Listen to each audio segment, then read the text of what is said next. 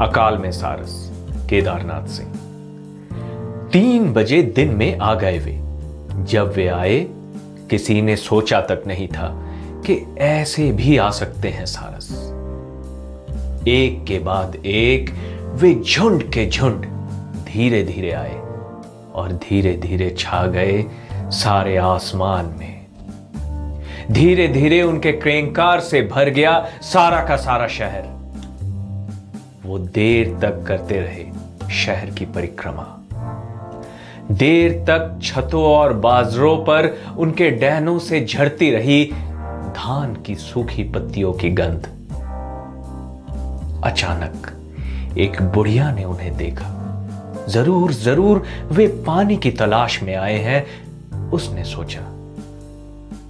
वो रसोई में गई और आँगन के बीचों बीच लाकर रख दिया एक जल भरा कटोरा। लेकिन सारस, उसी तरह करते रहे शहर की परिक्रमा।